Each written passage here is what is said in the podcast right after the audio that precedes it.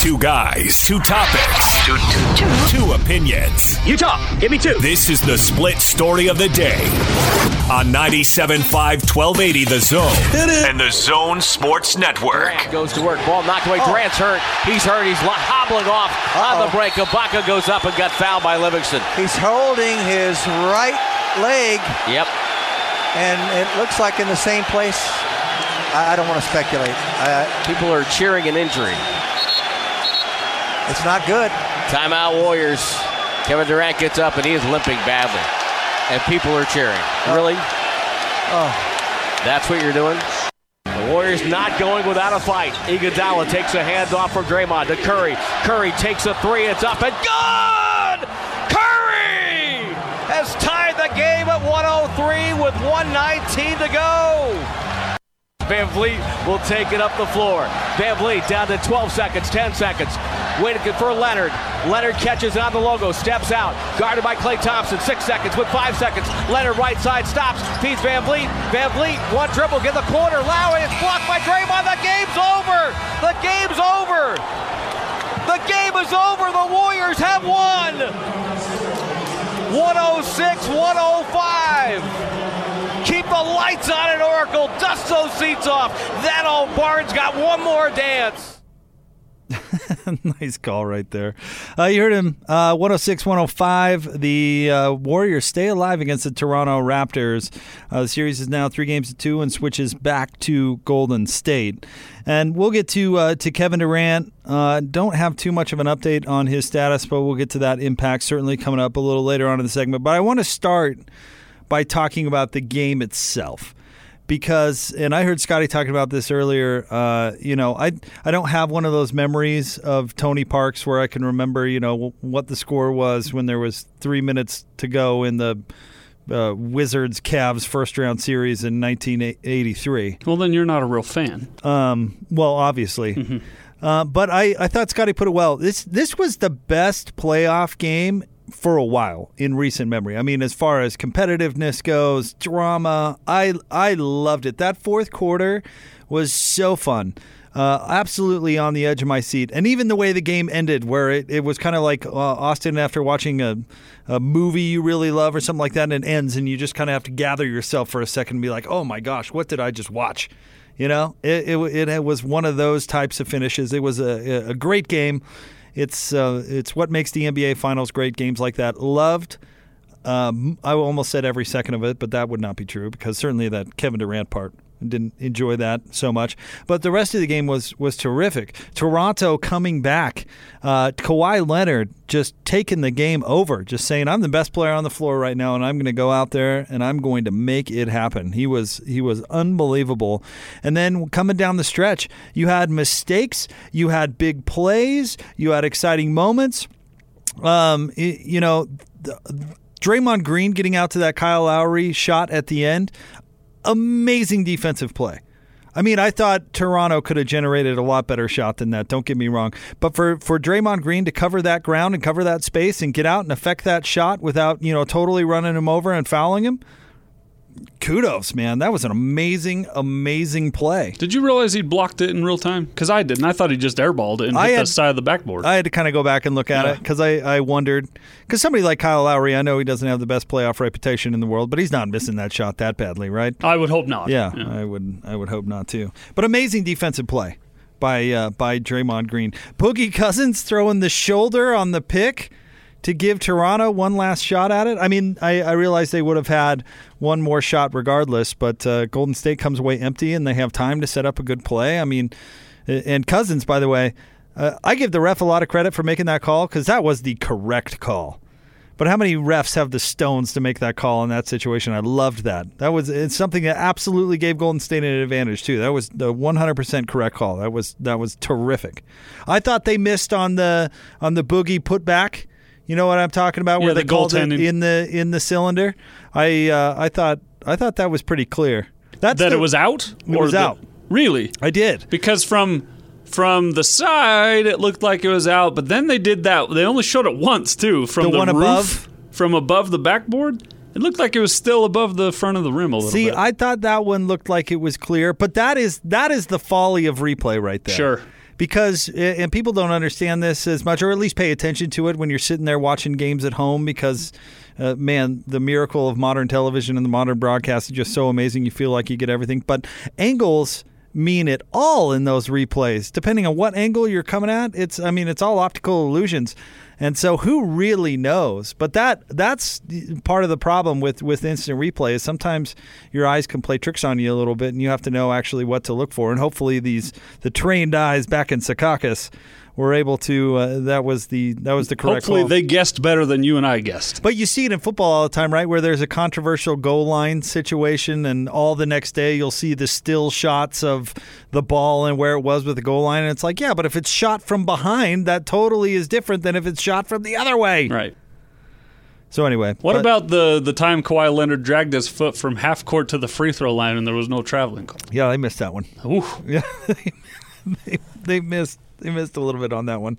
But let's get to to the controversy everybody wants to talk about, and that of course is the timeout with three minutes to go. Nick Nurse calls a timeout, and Austin, I've kind of been uh, going back and forth uh, all day long, and I, I I started with what is that buffoon doing? Inexperience, and I heard Locke's explanation on with uh, with Hans and Scotty, where uh, you know the rules, you lose that timeout, uh, and so you kind of get in the habit of calling the three minute timeout, and that's what he normally does, and he's sticking to what he normally does. But don't, I mean, I, I honestly think it's it's easy for a coach's job to get in routines. It's a big part of it, right? But I think the best coaches are the ones that can understand what the situation calls for. And isn't that kind of the big part biggest part of their job is to understand the flow of the game and what's going on. You know, rely on routines because it's a long season and because that's that's how you create really good habits. But I feel like the best coaches are the ones that have a, a an understanding and a feel for the situation. And not to get off uh, too sidetracked, it's but it's like Rick Majerus against Arizona in the uh, what would that have been Elite Eight? Yep. In the NCAA tournament back in, in 1998, Rick Majerus uh, thought he he thought like Tony Parks that a, a zone is actually a sin against basketball. Like only softies play a zone. We wouldn't be caught dead on one of my teams playing a zone. That's for the third ward. Here in the ninth ward, we're man to man and emphasis on man to man.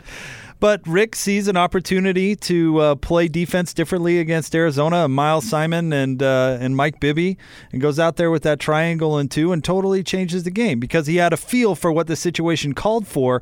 And you can rely on your philosophies and routines and those sorts of things, but sometimes you need to go outside the box a little bit, depending on what the situation is. And not that uh, one random timeout is as dramatic as totally changing your defensive game plan, but in this case, you've got Golden State on the ropes, and Kawhi himself is putting them out. I mean, he was he was unstoppable during that period of time. Scored 11 in a row. Yes. I mean, you you can't you can't cool that guy off. You can't pull him off the floor. Plus, uh, Golden State's defensive game plan was a disaster, and that timeout gave uh, Steve Kerr the opportunity to get his guys in and adjust. How so was a disaster? Well, so switching Boogie Cousins onto the point guard or onto guards in general. a bad idea? th- That why? You and I were talking about this before the show. You and I both noticed it. That in that fourth quarter, uh, Toronto was just every time running the pick and roll right at Boogie, which is a great idea. But Golden State's idea to combat them doing that was to, oh, let's go ahead and switch Boogie over there onto Kyle Lowry.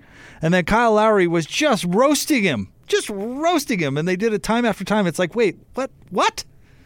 And then after that timeout, they didn't really do that anymore. Didn't do it again. No. No, they, they didn't do that anymore. The Raptors were on a 25 to 13 run. 11 of those, 13 of those, 11 of those coming from Kawhi Leonard.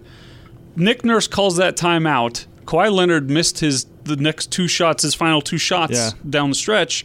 And it's hard to ask a guy who gets you to the top of the mountain to also then carry you back down the mountain on your back on his back to the parade. But that's what they needed from Kawhi. Right. I understand that Nick Nurse saw Kawhi was tired. He was gassed. You know who else was really tired and gassed? The team that had 16 people in the in the health ward Right. behind the bench. The team that had one timeout left, not Right. two. Well, at that point, three, and then it came down to two to Toronto. It reminded me of the Seahawks Patriots Super Bowl. The Marshawn Lynch? Yep, because that little stupid paper that all the coaches are the situational and it Yeah. adds in a- uh, stats and, and math and history and it told them to throw the ball. No. It- j- j- I don't care what a paper says or a, or a math nerd. Give the ball to Marshawn Lynch, pound it in, celebrate the Super Bowl. Show some common sense. Give the ball to Kawhi Leonard. Is he tired? Really? Three minutes to glory. Go get it. And they lost it, and I don't know if they're going to get it back. I think Nick Nurse called that timeout and said, Kawhi, quick, can you run up the tunnel and just jump in the ice bath real quick? I think that'll be great for everyone. just really cool it off.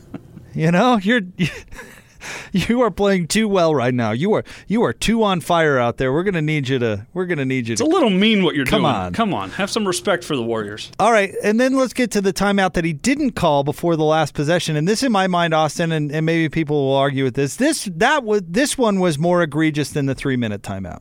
I think the three minute timeout was was brutal, but not calling a timeout before that final possession makes uh, is just it's terrible. So let's let's get to some basketball basics here because a lot of people advocate to uh, not call a timeout before the final possession to get an advantage in transition. Well, Toronto is getting the ball back after the uh, illegal screen call on DeMarcus Cousins. This this was not a, a defensive rebound where you outlet and push. This was not a turnover. You know, a lot of coaches, including Jerry Sloan, if his team gets that defensive rebound, he's saying go, go. Remember, uh, I remember a specific Deron Williams game against I want to say the the Wizards. Anyway, it doesn't matter. Where Darren went down and canned the game winning shot, and everybody goes home happy. And it's like, okay, if you can get the advantage by going in transition, do it. Trust your guys. Let them go uh, and force a, a transition defense mistake because there are very few good transition defensive teams out there. It makes a ton of sense. But if it's a turn, a dead ball turnover, the defense is going to be set all, all that advantage of not calling a timeout is gone. So you might as well call a timeout. Get set, run a play. Instead, they just inbound it, let the air out of the ball. Kawhi gets it with very little time to break a double team, has to get rid of it, and they get a terrible shot from uh, from Kyle Lowry in the corner. Dreadful possession. And again, give Draymond Green uh, a lot of credit for com- coming in and blocking that shot because it was a great defensive play. And the guys for trapping Kawhi correctly. Right. But you can do better than that with that amount of time left. From about 15 seconds left, you could you could do a lot better. Get him in, figure it out, figure out a way to get a clean look at the basket and go out and execute it. Instead of what happened, which was disastrous. So I I thought, and for no good reason. If you're like rolling the dice and you're saying, "Oh, we took a gamble and it just didn't pay off," all right, fine. There is no gamble in this. It was like Kyle Whittingham calling the timeout against Washington a couple of years ago, or uh, it, it's it, like there was no strategic advantage to doing that, Yeah, and None. It, cost them the game. and it Yeah. cost him the game. There was no The only way Washington could have had a chance to win that game is if the clock was stopped and right, or Coach least, Witt obliged. or them. at least not go to overtime. Right. Uh-huh. That's it. So he called a timeout. And he, uh, not to go back down this road, but there was no strategic advantage to it. That's what makes it so maddening. I mean, if you want to take a gamble and you think you've got the edge, and uh, you get a defensive rebound and you push it, and the guy just misses the shot. All right, well, you know, you rolled the dice. It didn't work out. You were trying to get the advantage, but there was no reason whatsoever not to call that timeout. That made zero sense. Nick Nurse showed his lack of experience. Well, in the, that case. and the one decision he made was, "Well, I can't take it with me. It's about to go, so let me use it." Right. And then in the next opportunity, he said, "Well, I'll just take him with me." That's a great point. What? I hadn't even thought about that. That's amazing. All right. Uh, I did sit down and watch the Dateline uh, story on the University of Utah and the death of Lauren McCluskey. Uh, watched it last night. Um, uh, it I, I thought it was it was pretty well done on Dateline uh, from the Dateline standpoint. I mean, it was obvious the side of uh, the story that uh, that they were going to tell. I mean, the the name of the story was "She Did Everything Right," which, just to get out ahead of this one, she did. I mean, the way she she tried to deal with the situation uh, seemed to be uh, 100% correct. But for for I, Austin, I know uh, I know you didn't want to watch it. I uh, I understand your reasoning, and No, I prob- want. I want to watch it. I can't. right. I, I, can't, don't blame I you. can't yet watch it because I don't know what I'll, how I'll handle it. You'd come away with it the with the reaction that you So I'm I'm protecting myself you correctly. are. Yeah, All you're right. you're doing fine. Uh, but here's the thing: there was really no new information in the Dateline piece. If you've been following the story, and I think the Tribune's done a, a really good job reporting on this story, the Des News has as well. But uh, if you've been following the story, nothing I saw was really new information to me. There were a couple of new things, but you know, I'd heard the the 911 uh, calls and had been following, uh, you know, the the release of the report from the university and all those sorts of things. Been following it. So if you haven't seen it, there isn't a, a ton new that you couldn't get anywhere else. But what I thought that that Dateline did do a good job of was was putting it together in a in a package that really moved through the timeline very well and kind of gave you an understanding of uh, laid it out what happened when and what happened next. And and I thought they did a very nice job with that and had commentary from our friends and her parents uh, along the way. And then got a, a commentary from a, a, Utah I guess for lack of a better word spokesperson uh, toward the end of the piece. And we'll get to that uh, in a minute. But they did do a nice job of laying it out and you know, maybe the story around here has gone under talked about. I know we've we've talked about it some on the big show, and maybe we haven't given it the attention that that it deserves. And and that's a success for the Dateline story if it's bringing attention on it again because it, it 100% deserves it. And the way that Utah has has handled it from start to finish, from when the crimes began to present day, has has been not the best in in my opinion. Uh, they should strive for they should strive for better. But really, this is, in my opinion, long and short of it, this is a, a story about the failure of a police precinct. I mean, I think that's actually the most important part of this story. Not to say that it's the entire part of the story, but it, uh, you certainly look over it. And I, I'm uncomfortable with these types of things, Austin, because I, I I really have a deep appreciation for what police officers do for our society and our communities. And, and I know you have, uh, uh, your dad was a police officer. I know you feel exactly the same way. So sometimes these things make me, you know, a little, or make us all a little bit uncomfortable because it, uh, just because we have criticisms for one police officer does not mean that we have. Um, we don't appreciate others. And I think the vast, vast majority of police officers out there are amazing and put themselves out there each and every day to keep us safe. And that you, you certainly can't appreciate that uh, enough. So I want to say that. But police officers are also human beings like the rest of us and have the same weaknesses and fallibilities as everybody else out there listening to the show, which means that they're not perfect just like the rest of us. And I think the way that, that the University of Utah Police Department this particular case it was was uh, not correct. I don't want to say negligent because that has uh, a lot. That's a that's a pretty heavy term. But if you want to throw the word negligence out there, um, I certainly would listen to arguments because uh, repeatedly and when they they title this this piece she did everything right that's 100% on the money she called the police she called her resident advisor who um, so the the the guy wanted to give Lauren McCluskey a gun for some reason. He said, "I think you should. It's not safe out there. You should be carrying a gun." Uh, Lauren went to her RA, who ran that up the flagpole, like, "Hey, there's there's some guy who's trying to arm one of our residents, and she's extremely uncomfortable with it," and they just put that off. Wait, her boyfriend wanted to give her a gun? Correct. Okay. The, right. the guy who uh, eventually uh, committed the murder, um, he wanted to give her a gun, and she was extremely uncomfortable with that, and told her RA. Uh, and the guy, of course, his name's Melvin Rowland. And uh, the RA said, Yeah, I, I, brought it to the attention of student affairs. And I was told, Oh, okay, we'll get to that. We'll talk about it. And then, you know, nothing happens. She goes to the, the university police department, uh, talking to the dish, dispatcher dozens of times about what's going on, about how she's being blackmailed. Blackmailed, which is against the law. I mean, eh, forget harassment for a second and stalking and all those sorts of things, which are against the law as well, I guess.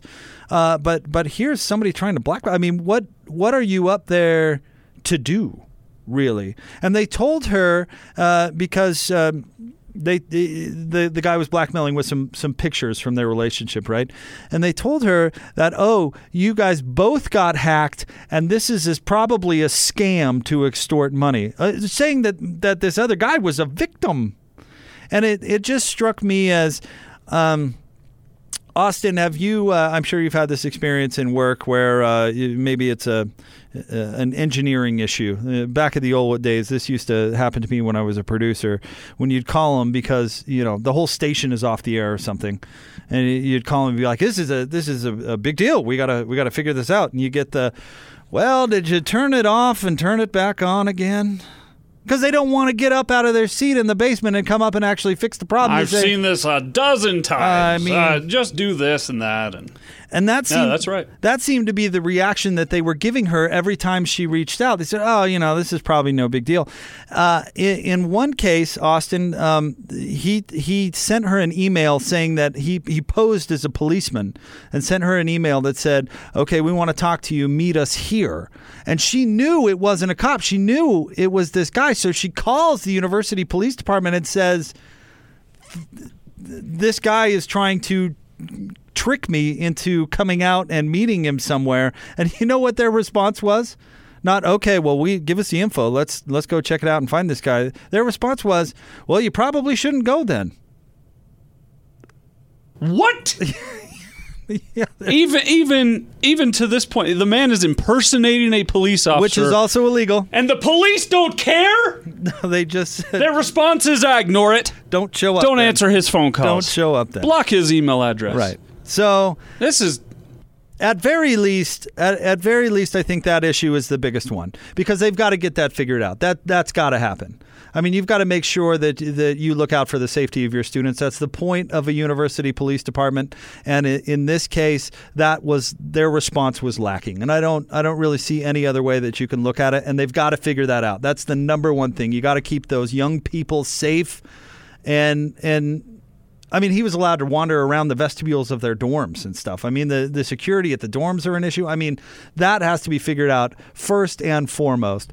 But then, I, you know, this this dateline it, it was it was very much from the McCluskey side, and you're wondering what the university response is going to be.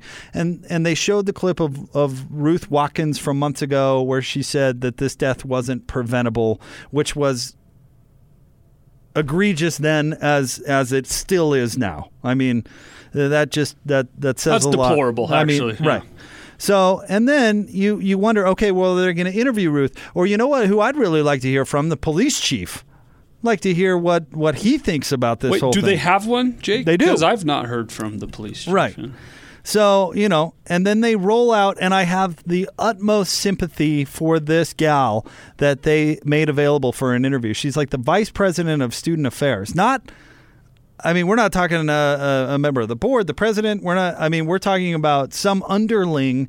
And underling, I don't mean. I'm sure she's. You don't very- mean that negatively, I'm sure she's yeah. very valuable or whatever. But why? Her station does matter, yeah. Uh, why is she the face of this? I feel like they just drew straws and they said, "Oh, you got the short one." So You've been here the least amount of time. you need to go. you gotta go do this. You got to go deal with Dateline. And by the way, don't tell him anything. All right. And she was put in this really tough spot where she was asked really difficult questions, and you could tell she didn't want to put her university in the wrong spot. But uh, I mean, how can you not? She teared up at one point because I'm sure it's just an impossible position, and she was not the voice that people wanted to hear from. So it was it, it was it was not going to satisfy anybody and i felt bad that she is the face of that because the response is just has has been totally lacking. And i guess this one is is what i want to be the point of of the overall segment. All right. I think when confronted with these situations a lot of universities have chosen to go the route of how do we make this go away I mean, if you look at Baylor, if you look at, at Penn State, and and these are totally different situations with those, so don't get confused out there that I'm I'm comparing them in the egregious nature of the violations, which I suppose is actually fairly comparable. But the way that universities have decided to deal with it is okay. What what is the least we need to do to make this go away without us looking bad? Where I can't help but think the response should be one of proactivity. Like, we're as appalled as you are. So, man, we need to really focus on dealing with this situation appropriately because we failed this family. And I realize that that uh, Ruth Watkins is not in a, involved on a day to day basis with the Utah uh, University of Utah Police Department, I, I realize that there's, you know, that's up the chain a ways, so to speak, and maybe considering the the Utah Police Department answers to the Salt Lake Police Department, maybe that's a totally different chain entirely. But I think people. I, I want to see. I, I realize that humans make mistakes and, and stuff happens, that we all make bad decisions, and sometimes those have catastrophic consequences. But don't we all want to see people step up to the plate and just try to make it better? And even if you're making it better for, for a student down the line, you want to see people just take accountability and enough of this, enough of this PR. I mean, Utah did this with the, the swim team fiasco Yes. years ago, where they hired a, a law firm to come in and investigate. And, and on the surface, that sounds like, oh, okay, well, I guess at least they're looking into it. And then you look into the law firm a little bit, and they're basically just a PR company who's coming in and, and whose job is to spin the situation to the best outcome for the university possible. They tidy up, is what they do. And Yeah. I, I, I honestly understand the motivation, but that's that's just CYA. That's not really doing anything, you know. And then Utah congratulates some people involved, the dispatcher, uh, the the dean of students, and hands out these awards for the way that they handled the situation. And it's like, listen, I'm sure, I'm sure that the dean of students, uh, when, when the aftermath of this, I'm sure she provided counseling and she did a number of wonderful things to try and deal with this situation. But you can't sit around and pat yourself on the back for a failure. This was a failure, and and you say thank them, thank you to them in a closed room, and say uh, thanks for helping the best you can with this horrible situation. But what you don't do is say, hey, guess what? Let's get up in front of a bunch of people and give you an award. It just is a, such a terrible, terrible look. Uh, it it makes a bad situation worse, and so. I don't know, Austin. I don't mean to get too far up on my soapbox. I just don't understand why why um, people's humanity don't take take over in these types of circumstances. And it's probably law, and you're worried about lawsuits and million dollar millions of dollars in settlements and et cetera, et cetera. But I just don't understand how your your immediate reaction is to go to, well, how can I limit my liability? Yep. The, the the overall feeling I've gotten from this whole thing, other than uh, straight vitriol and anger, which I don't think honors Lauren, so I try to hold that back. Uh, but the other feeling I get is that University of Utah is caring about one thing, and that's their themselves. Right. They don't care about trying to make sure this doesn't happen ever again to somebody else. No, it's about self preservation. They want us to shut up and go away and say, "Well, they they did their best," and that's absolute crap. And they ought to they ought to own it. They ought to answer to it. And so far, they've been let off the hook. And I'm glad Dateline did this. Yeah, I, I, they did a nice job with the with the story. I was disappointed in the University of Utah's response. Uh, that's the nicest way you could possibly say that. If you notice, the only time you really see the University of Utah Police Department, this is such a terrible look, uh, and this is just the the broadcasting geek in me coming out. But they have B-roll footage of these three University of Utah cops just standing around, and I thought to myself, like, why did why on earth did these guys? I mean, didn't you notice the camera right over there? Like, it might have been a good idea to be like, you know what, this isn't the At least turn the siren on. this isn't the foot that we really want to put forward. And it flashed to it like two or three different times in the story when they were talking about the University of Utah Police Department. It's just three dudes standing around in uniform. It's like, oh, Oh boy. this is not the story. This is not your side of the story that you probably want to tell.